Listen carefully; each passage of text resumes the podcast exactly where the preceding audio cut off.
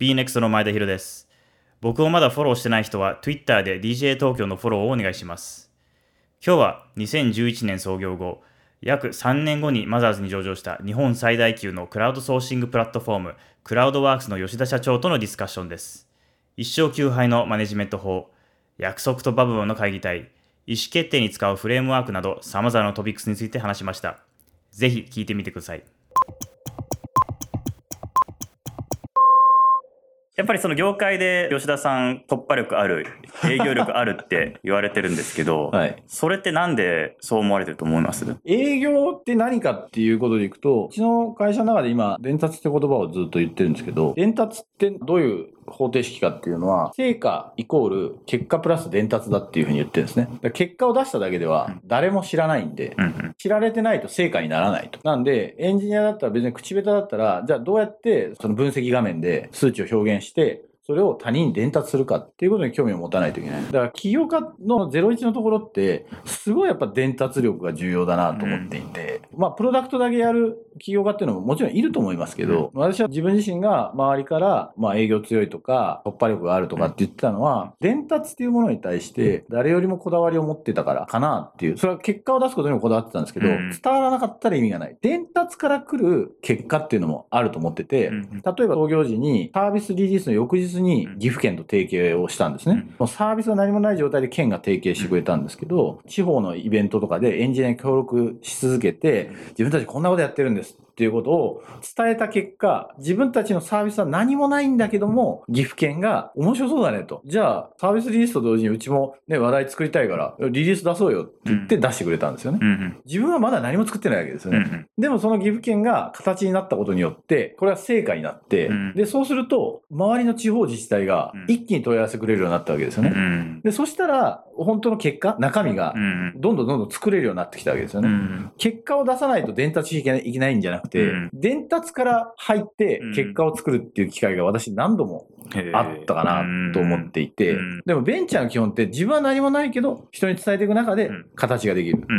で、それによって事業も作れたし、仲間もできたというふうに私は思っていて、何もないけど誘ったとか、何もないけどイベントに飛び込んでみたとか、うん何もないけど個人投資家のとこ行ってたって、うんその伝達をやってきただんからやっぱりその成果イコール結果プラス伝達の伝達において私はこだわりを持ってやってたのかなというふうに思ってます。うんあとは、あの、事実で言えばあれじゃないですか。エンジェル投資家で当時ラウンドでやっぱり小沢隆夫さんとか、うん山田慎太郎さんとか、佐藤輝さんとか、そういった方々とほとんど面識がない中でエンジェル投資家になってもらったりとか、そういったタイのところはやっぱあるんじゃないかなと思いますけどね。そのほとんど面識ない人をはい。こう巻き込んだりとか口説いたりとかするのってどうやってやってるんですか？まあ手法としては別に普通で連絡を取るっていう感じなんですけど、小沢さんの時だったら、小沢さんがなんか Facebook でプログラミング教室をちょっとテストしてみようかと思うから、受けたい人いますかっていう時に、ほぼ喋ったことないんですけど、プログラミング教室行っていいですかって言って、あ、いいですよって、そこで教室で授業を受けた後に、ちょっと実は独立考えててっていう相談をしたっていうような感じで、まあ、まあ、小沢さんに最終的に評価いただいたのは、うん。ダメなこととか自分のできてないこととか失敗したことを包み隠さず話すことはプラスだって言ってましたね。資金調達とかって特に背伸びして、そのいいことばかり言うと思うんですけど、まあ、小沢さんからすると、その今まで長いいろんな会社を見てくる中で、いいことばかり言う人っていうのは、最終的にはごまかす。できてないとか目標が未達だってことが言えないので、最終的にはごまかすんで、それは上場会社で言うと粉飾を生むことになると。そういう意味では、あなたはまあ最低限今、自分がダメなことっていうのを自分でちゃんと話したんで、そこは多少評価できるねっていうう、ん あの、なるほどはい、そんな感じで言われたんで確かに今悩んでることとかコンプレックスとかっていうことをきちんと喋ってるっていうのはあるかもしれないですね。うんやっぱりその自分をさらけ出すってことはは人の信頼を得るために重要なことっていう感じですか？起業家ってやっぱり長く見てるとやっぱ2パターン絶対ありますよね。うん絶対に弱気なことを言わずに経営者たるものを自分自身の意思でやってるわけなんで常にポジティブに自分の未来を語り続けることによって未来が作れるっていうタイプもあると思いますね。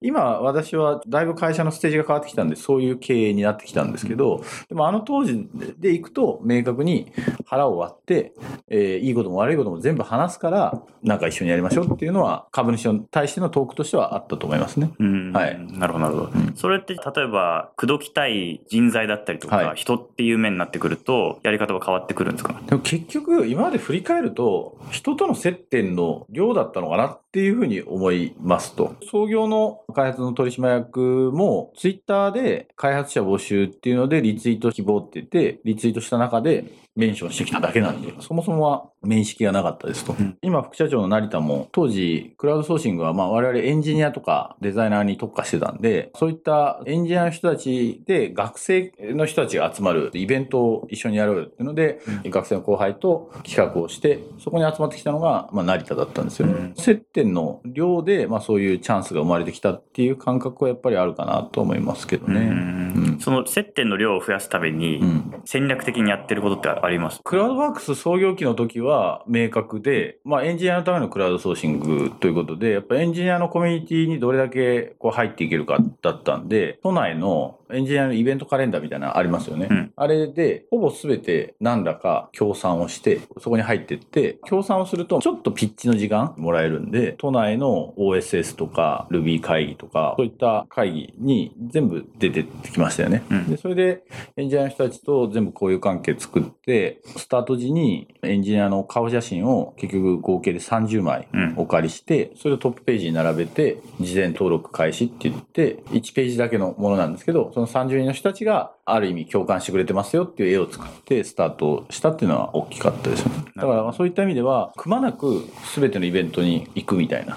ことはやってたかもしれないですね。なるほどねはい。それをやるのをやめたタイミングってありました？起業後は、とにかく1ヶ月に2回プレスリリースを打つって決めて、逆算から常にネタを探して動き続けたんで、起業から1年シリーズ A の3億の調達ぐらいまでは、それをずーっと続けてたうん気がしますね。なるほどねやっぱそれはやっぱり話題性を生み出したりとか、はい。まあ、信頼だったりとか認知するためにそういうプレスをじゃあ月に2回出そうとか進めてたユーザーも社員もそうなんですけど、よく川の流れのようなもんだって言ってて、川の流れって水がたくさんあれば、どんどんどんどん向こうから来て去っていくっていうものも含めてですね、たくさんあるんですけど、枯れちゃうと水も流れなくなりますよね、ちょっとした水ではね。なんで、だからとにかく人の流れを絶やさないっていうのは、当時やっぱりすごい意識をしていて、とにかくインターンもめちゃめちゃ優遇してましたね。もうなんか、我々インターンが一番いい仕事みたいな。週1回でもいいし、2時間だけ来たいとかでもいいし、別に毎日来たいでもいいし、本当に1日1万円とか、普通にインターンでずっと払い続けて稼げるようにしたんで、うん北風と太陽じゃないですけど、あそこのインターンっていうのは結構楽しいらしいみたいな。しかも別にうちのインターンって営業とかなくて、ひたすらサービスの UX 改善だけをやってたんで、すごい企画をして、いろいろ面白いものを作って、それが評価されて、しかもお金がもらえるみたいな。うん学生からしたらだんだんだんだんそれが評判になってきて、で、それで今のうちのリードデザイナーの上田っていうのは、うん。当時そういったインターンの中から来た人で、うん。うん。まあ当時18歳だったんですけど、うん。なんか面白そうだっていう感じでこう来てるんで、だからそういうやっぱりエンジニアの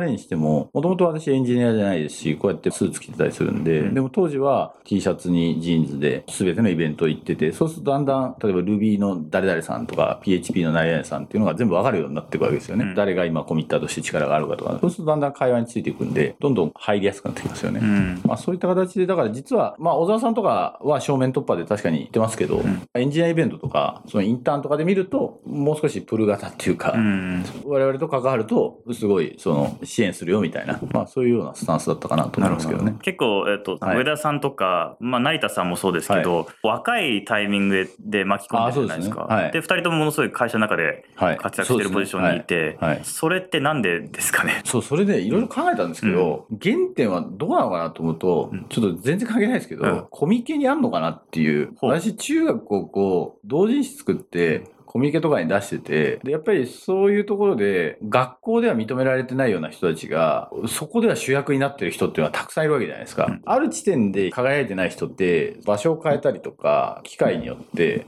また輝くようになるという、そういうのをよく思ってるんですよね。うん。失敗したとか、挫折をしたみたいな人って、その後伸びしろあるんじゃないかなっていうのは結構思っちゃうんですよね。うん。で、まあ、上田も成田もやっぱり共通してたのはもうめちゃくちゃ未熟だったっていうか、まあ問題を抱えてたし、悩んでたし、でも、そういう人たちに対してなんかあるんじゃないかなっていうのは思って、本当に自分自身の、大体マネジメントってみんな100自分が100点満点で、まあ、60点とか70点とか要求すると思うんですけど、うん。基本は人に任せた当初ってやっぱ10点とか20点なんで、うん。だから10点か20点かなと思ってると、別に大体のことが許せるわけじゃないですか。うんそういう意味だと、別にそんなに当初、まあたまたまそうやって活躍してますけど、うん。当初のお願いしてる感じとしては、別にそんなに自分としては期待値はずれてないっていうか、そういう中で、まあ今後、中長期的に新しい光が当たることもあるのかな、みたいうな。ん。うんなるほどね。やっぱりなんかこう、じゃあ場所と役割を変われば絶対伸びるって感じたんですか、まあ、当時の成田で行くと、半端なく悔しがってたんで、うん半端なく悔しがってる人っていうのは、やっぱその後、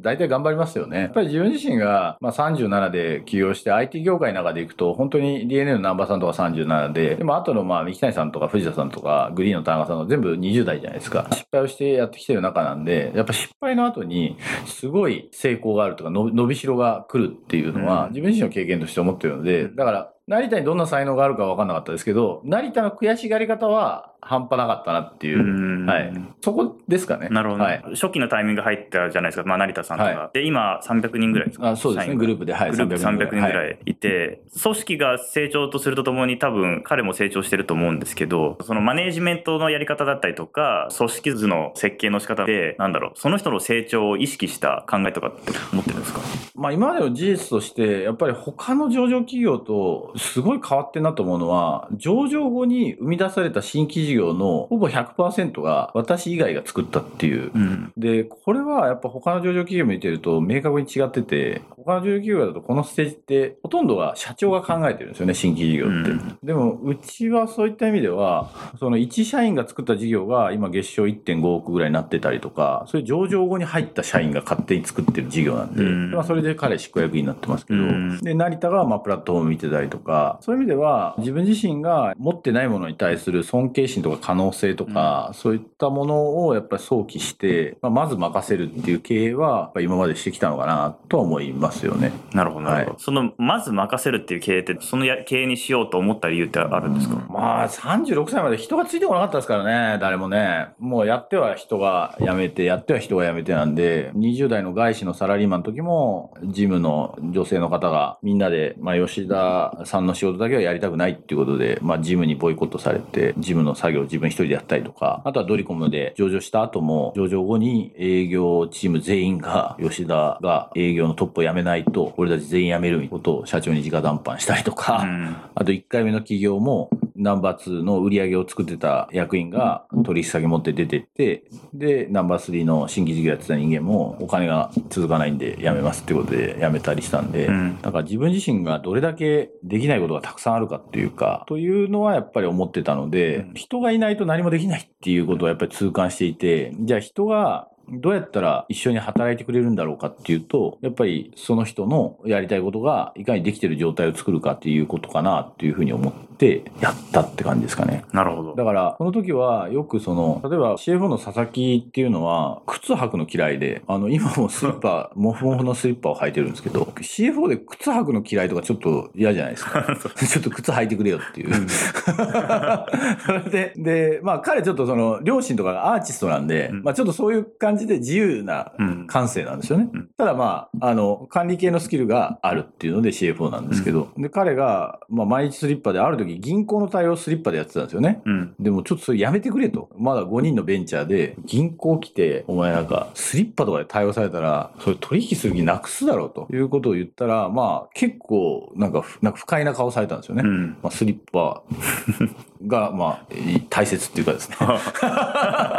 で、それ何回か繰り返してるうちに、なんか彼の域地を超えたっぽくて、うんもうそんなに服装のこと言われるんだったら、もう続けられないっすわ、みたいな感じになったんですよね。でその時に、あれこれ今までの経験とい繰り返すことになると思って、うん。いろいろ考えて、服装についてはもう何も言わないと。彼がいてくれて、その管理業務をこう一緒にやってくれるだけでありがたいと思った方がいいと。うん。いうことで、服装については全く言わなくなったんですよね。うん。でもそれのおかげで3年で上場できましたし、うんまあ彼は今でもスリッパ履いてるんですけど、あの、でもだから、まあ何を大切にするかっていうことでいくと、そのユニクロの柳井さんが一生休杯っていう本を書いてて、うん私はその一生休杯っていう言葉は、まあ、柳井さんは10回事業やっても9回失敗するってことを言ってるんですけど、うん。マネージメントの言葉なのかなっていうふうに私は思っていて、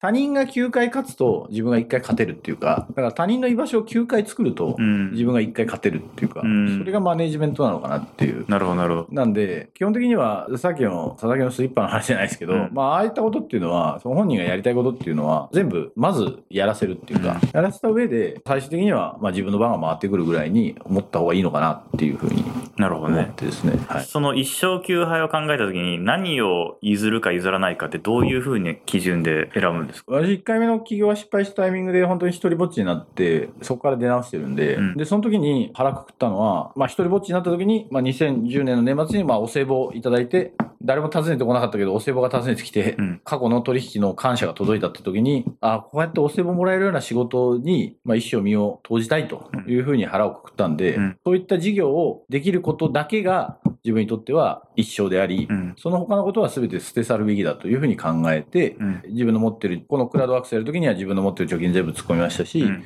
そこから1日も休んでなかったです。し、1年ぐらいですね。あの、年末年始も出てきたし、みたいな。で、あとの役員3人は、3人とも給与はえー彼らのいいねで出してたんで、うん。彼らが言った金額をそのまま出してましたね。うんなんで、そんな形でやった感じですかね。だから今も、まあ、ここに写真ありますけど、うんこれ、社員の写真じゃなくて、クラウドワーカーの方々がオフ会で集まった写真なんですけど、うん36歳の時に一人ぼっちでやって、で、今、これ39歳の時ですけど、まあ、日照でこれだけ集まってもらって、クラウドワークスのおかげでいろんな仕事が取れるようになったよっていうふうにまあ言われて、そういった意味ではもう転職だなと思ってるんで、私はもう、これは社会から与えられた一つの役割で、まあ、これをやり遂げようと思ってるんで、うん逆に言うと、この会社のこの事業をやり続けること以外は、すべて負けていいっていうか、うんまあ、今はそういうふうに思ってますかね。なるほどなるほどはい。だからまあビジョンがあってそのビジョンさえ果たせればそうですね。あ負けていいそうですね。はい。みんなが働きたくなるその組織づくりってちょっとまたそのテーマにちょっと戻りたいんですけど、はいなんか他に意識してるものってあります文化づくりだったりとか、まあ、適材適所だったりとか今、最新の話でいくと、うん約束とバブバブっていう2つがあって、うん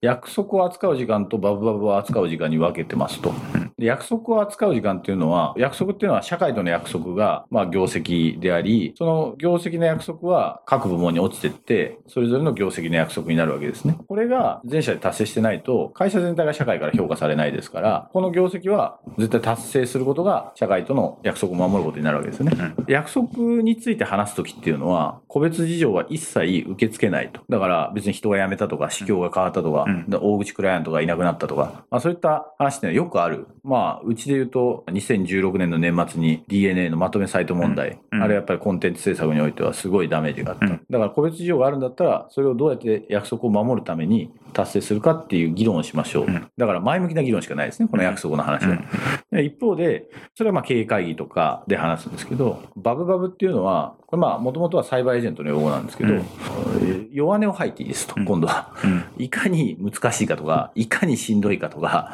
そういう話だけを扱いますと。うん。いうのは、これワンオンワンで時間持ってまして、ここでは、最近なんかしっくりきてないんですよねとか、うん。まあそういうような話をしていて、で、このルールを整備してから、すごい会社が回り出しましたね。やりやすくなりました。今までは経営会議の中で個別事情が扱ってくると、うん。誰々が辞めそうだっていう話で、うん。延々20分、30分話したりとかっていうのは、これ多分ベンチャーでもあるんですよ。うんうん。ルールを決めてないと、うんうん。そのキーマンが辞めそうだっていうことがすごく重要に見えるんで、うんそれをずっと扱うんですけど、うんうん。でもそれ人が辞めようが辞め、そこにいようが、うん約束は変わらないんで、本来は約束の時間にその個別事情って扱い続けるべきではないっていうふうに思っていて、うんうん。で辞めても辞めなくても達成のプランを考えるっていうのがうん約束の時間。でもバブバブは、いやもう彼は本当にいいと思ってるんですけど、ここだけが問題でとか、うんまあそういうのを延々話すわけですよね。なるほどなるほどうん、えー約束の時間は大体じゃあ経営会議だったりとかグループでミーティングをする時が多くて、バブバブはワンオンワンの時っていう感じですかね。はい。じゃあそれはもうなんか時間制限つくつけてやってるみたいな感じですかね。あのー経営会議は完全にタイムマネジメントをしてるんで、うん。うん。まあ昔は本当にどんだけ経営会議をやっても終わらなかったんですけど、それは個別事情をまあやっぱり盛り込んでたからなんですよね。うんうんでも、個別事情一切この場では盛り込みませんってやると、うん。本当に1時間だったら1時間、2時間だったら、まあ大体今、毎週1回2時間やってますけど、うんこれはもう時間ぴったりに毎回終わりますね。はい。だからこれは非常にいい状態です。だから逆にバブバブはおっしゃるように、時間を決めると出てこなかったりするので、うん。1時間やってダメだったらもう1時間やったりっていうことは、やっぱり繰り返しますよね。逆にバブバブがない状態の時は、うん。ほとんどミーティングしなくていいわけなんで、だからタイムだけ決めておいて、うん。あの、ない時は本当に5分10分で終わりますし、うん難しい時はやっぱり1時間やって、もう一回1時間やるかっていう感じになるんで、バブバブの方はもうフリーでうん時間設定って感じですよね。はい。で、はい。バブバブはのい時間で出てきたその課題とか、はい。そうですね。そういうのが現れた時は誰が責任持って解決していくんですか？それも我々の中で今フォーマットを決めていて、うん。担当と責任っていう言葉を定めてるんですけど、うん。大体やっぱりうちの会社が上場後ちょっと、まあ、雰囲気が悪くくなったりとか、もういろいろ人が離職率が最大20%ぐらいまでいった時っていうのは、責任をみんなが放棄してる時に会社って悪くなるんだなっていうことが今はもう分かっていて、うんこの責任をですね、どう醸成するかというと、まずルールとして、この会社におけるあらゆる事象において、ここに所属する人は全員が責任がありますということを決めた上で、マネージャー同士でこの前やったんですけど、誰かが発言したことに対して、スプレッドシートで褒めポイントを書くわけですね。うんでこの褒めポイントをこうみんなで書くと、まあその人は結構気分よ良くなるっていうか、そのスプレッドシート使うのは言葉使わなくていいんで、うん。エンジニアにも打ちやすいっていうか、で、均等に意見が出てくるんで、うん。やると責任の疑似体験ができるわけですね。うん。要は、その業務の担当じゃない人が、その担当の業務に対してコメントをしたときに、この人はすごい認められたというふうに感じるっていう疑似体験がそこに生まれるわけですよね。この状態を全社員に作りましょう。それがマネージャーの仕事ですと。うんいうことで研修をして、今こう拡散をしてるんですけど、うん。そうするとやっぱりその一つ一つの業務に対してあ無関心だったことが要は会社の雰囲気を悪くしてひいてはその自分自身がつまんなかったんで毎日っていう、なんかっていうことに、まあ、今気づき始めたっていうか、うん。まあそういうふうに担当と責任を置いてるので、そのだからバブバブの話で出てきたものでいくと、その仕事の担当はその人のものかもしれないですけど、うん。あの話を聞いた側は責任があるっていうことを会社の中で全部やってますので、うん。うん。話を聞いた以上は、その解決に対して全面的に協力してないんだとしたら、うん。その責任を持ってる人が悪いとうん。いう形でやってますので、なるほどなるほど。だからそれは私自身も、例えば約束の時は予算行きませんっていう話っていうのは受け付けないですけど、うんバブバブの時は受け付けられるわけですね。だからそしたら、じゃあ他のところで、じゃあ俺が予算できるかどうか、ちょっと聞いてくるよとか、うんあと採用でちょっと未達だったら、みんなで友達リファラル採用できないかうん聞いてくるよっていうことを、取締役全員がその責任を徹底するようになると、会社の中やっぱガラリとかあったんですよね。うんでこれが創業当初の問題点の解決だったんですね。うん創業当初は、まあ、さっき言ったように私が臆病でうん。辞められたら困ると思ってたんで、うん全員自由にやって、もううちの会社の中でもう価値観が何個もあったんですよね。うんうん。だからそれで、まあ、去年あったことは、やっぱり社員のもう本当に満足度が最下層ぐらいまで落ちて、うん。まあ、リンクモチベーションのあの、モチベーションインデックスがですね、はい。もうこれ相当低いですみたいな。でもそれは何かっていうと、そのお父さんとお母さんが子供に違うことを言ってる。うん。要はお父さんがお母さんの悪口言ってて、うん。お母さんがお父さんの悪口言ってたら、うん。子供って幸せにならないじゃないですか。うんうん。その状態がやっぱりあって、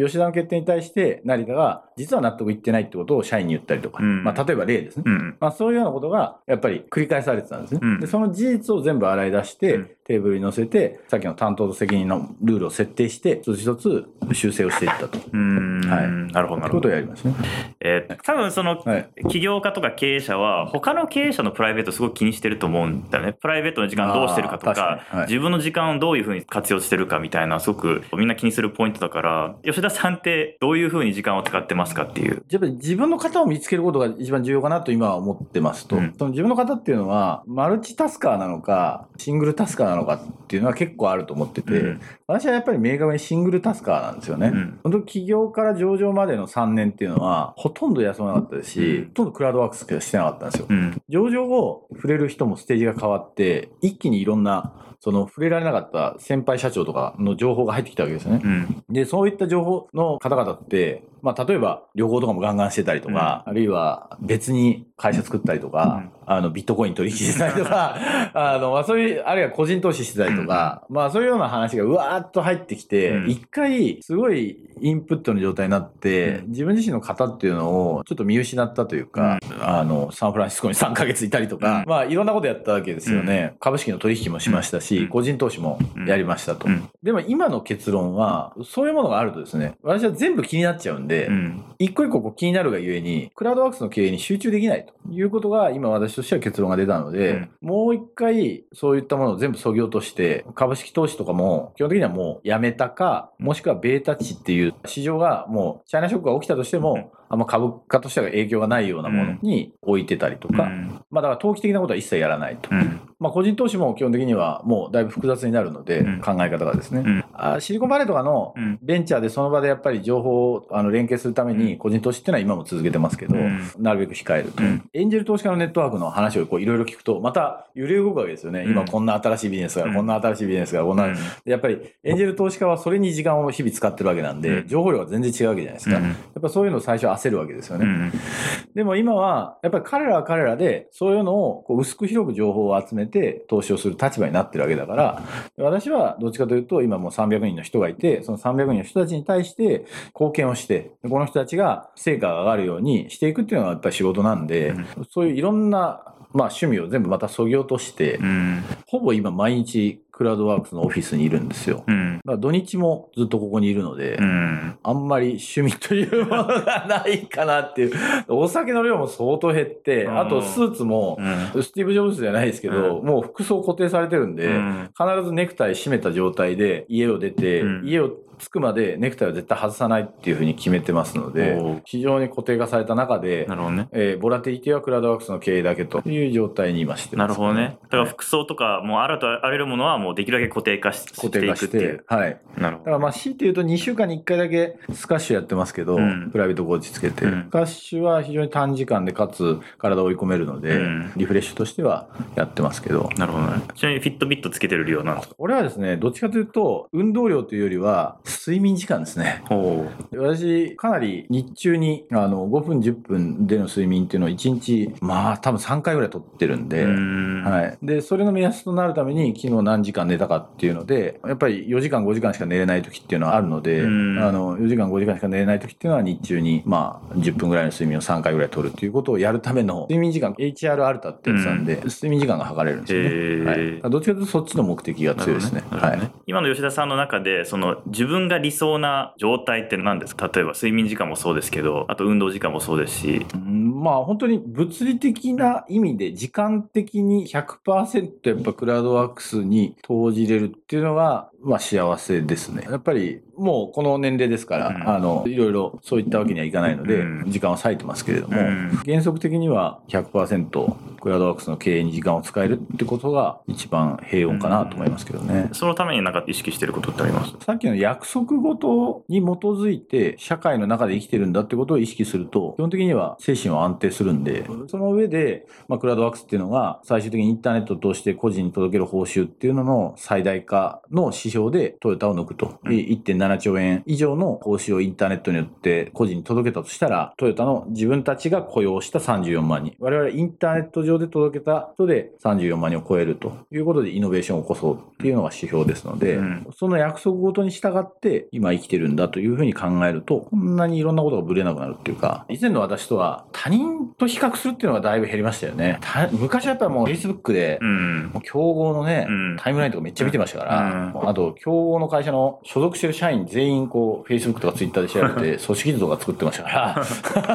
あの、あの、そういった意味だと、まあ当時はそういうのでよかったでしょうね。うん。ただやっぱりまあ上場して会社の事業が大きくなってくる中で見るべきことは競合ではなくて、うん自分たちのサービスでありユーザーであり社員であり、うんそういったものを見るべきだっていうことで今もう Facebook も Twitter も見ない方がいいものっていうのはもう別にこうブロックとかして、うん。あの情報を入れてませんのでなるほど、なるほど。でそういうものを見るとやっぱり心の中でいろんな嫉妬とかうん。憎悪とか羨ましいとか、まあそういうの溜まってきますよね。うんで。そういうの溜まってくると、大体何かしらなるんですよ。だからその溜めないようにするってことが非常にやっぱり重要で、その瞬間その瞬間で解決して平静にしていくっていう。企業当初ってうんそんな平穏にしてらんないですもんね。まあそうだね。うん。そうですよね。だから企業当初と今とうん精神の状態が全然違いますよね。うん。それはやっぱ上場がきっかけとか、何かがきっかけでやっぱこのマインドセット変えようみたいな。そうですね。迷惑をかける規模が全然変わってきたっていうのがあって、お要はやっぱり5人とか10人で行くと、自分自身が絶対こうやるんだ何が何でもこうやるんだって、うるさい絶対こうやりたいってうん。やっても、その、その自分を分かってくれてる人たちで構成されてるコミュニティなんで、うん。あいつはああいうやつだよなと。まあしょうがねえなと。うん。まああの熱意があるからやっぱやってるんで、応援しようみたいな感じで、まあ結構そこら辺の人が一緒にやってくれるわけですよね。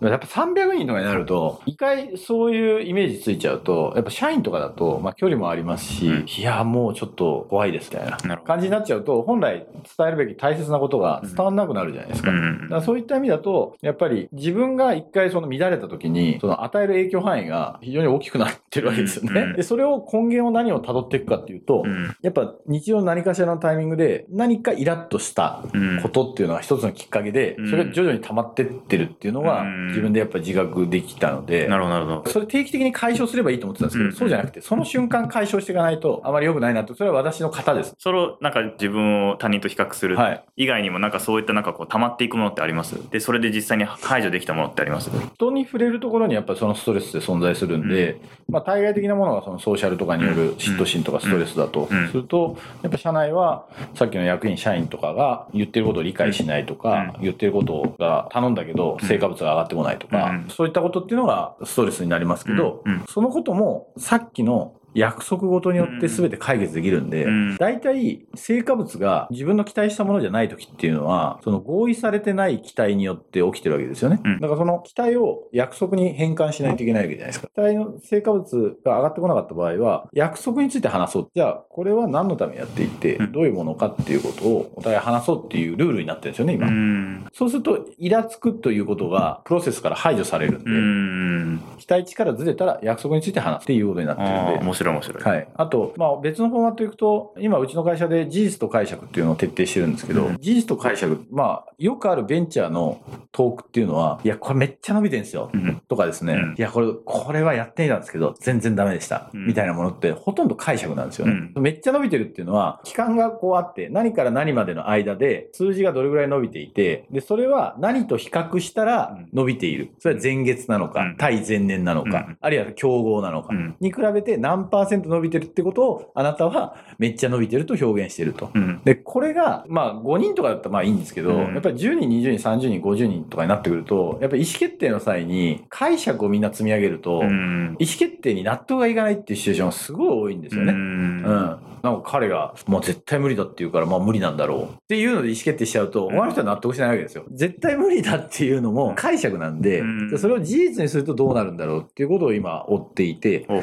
要は無理、無理だっていうのは、じゃあ彼が10万円かけて2000人のユーザーに来てもらって、まあ、100人に会員登録してもらったんだけど、まあ、誰も買いませんでした。うんっていうと、いきなりその事実を明らかにするだけで、絶対無理だのポイントがうんこう4つぐらいあるわけじゃないですか。うん10万円かけてうん2000人来て、うん100人会員登録して誰も買わなかった。うんじゃあどこを変えようか。じゃあこの100人が1000人になったら本当に誰も買わないのかっていうことはわからないよねと。そこはまだ議論の余地は残ってるよねと。いうことでやっていくと、その絶対無理だっていうものがこう分解されていくわけですね、事実によって。会議の中とか日報の中に存在している解釈を全部こう事実に変換するだけで、あの、ねすごい解決法ってうん自然に見えてくるんですよね。うん。で、解決法がない、解決法がないって言ってるときは、大体が事実を捉えてないとき。例えばうちの中で、目標というものについて、みんな定義が曖昧だということが分かったんですね。うん目標という言葉も解釈なんで、目標って何なんだっていうことの事実を集めようって言って、周りの先輩経営者の目標の立て方っていうのをうん全部集めたんですよ、各社。うん。ほうほあの、サイバーがどうしてるとか、うんグリーがどうしてるとか。うん。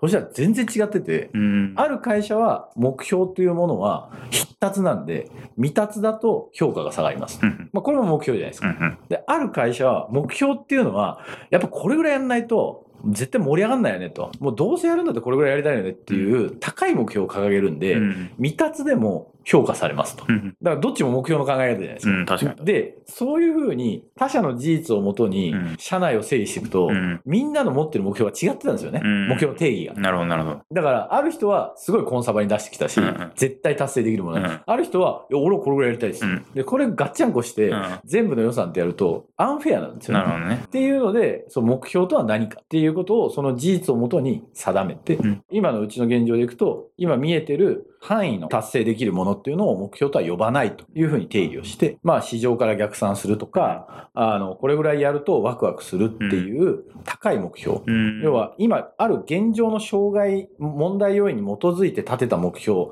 はワクワクしないんですよね、やっぱり人って。うんうん。だから今ある障害が全部解けたとして、そしたらどんなワクワクする未来があるっていう時に考えた時の目標が目標であると。うん。で、そこに向かって現状の問題を、問題を解決するじゃなくて、どうやったらそこにたどり着くかっていうこと、まあ、我々それプロセスチェンジという言葉を定義してるんですけど、うん。まあそういったことで定義をして、その目標に向かっていくということをやってるんですけど、それは事実と解釈っていうのを分けて、世の中の大体の言い合いっていうのは全て解釈によって起きてるわけですね。で、その解釈を、お互いが持ってる解釈が全部どういう事実に基づいて言ってるのかっていうのを明らかにすると、差分が明確になって、統一見解が作れると。そうすると意思決定ができるんで、目標が立てられて前に進めるっていうですね。や、面白い。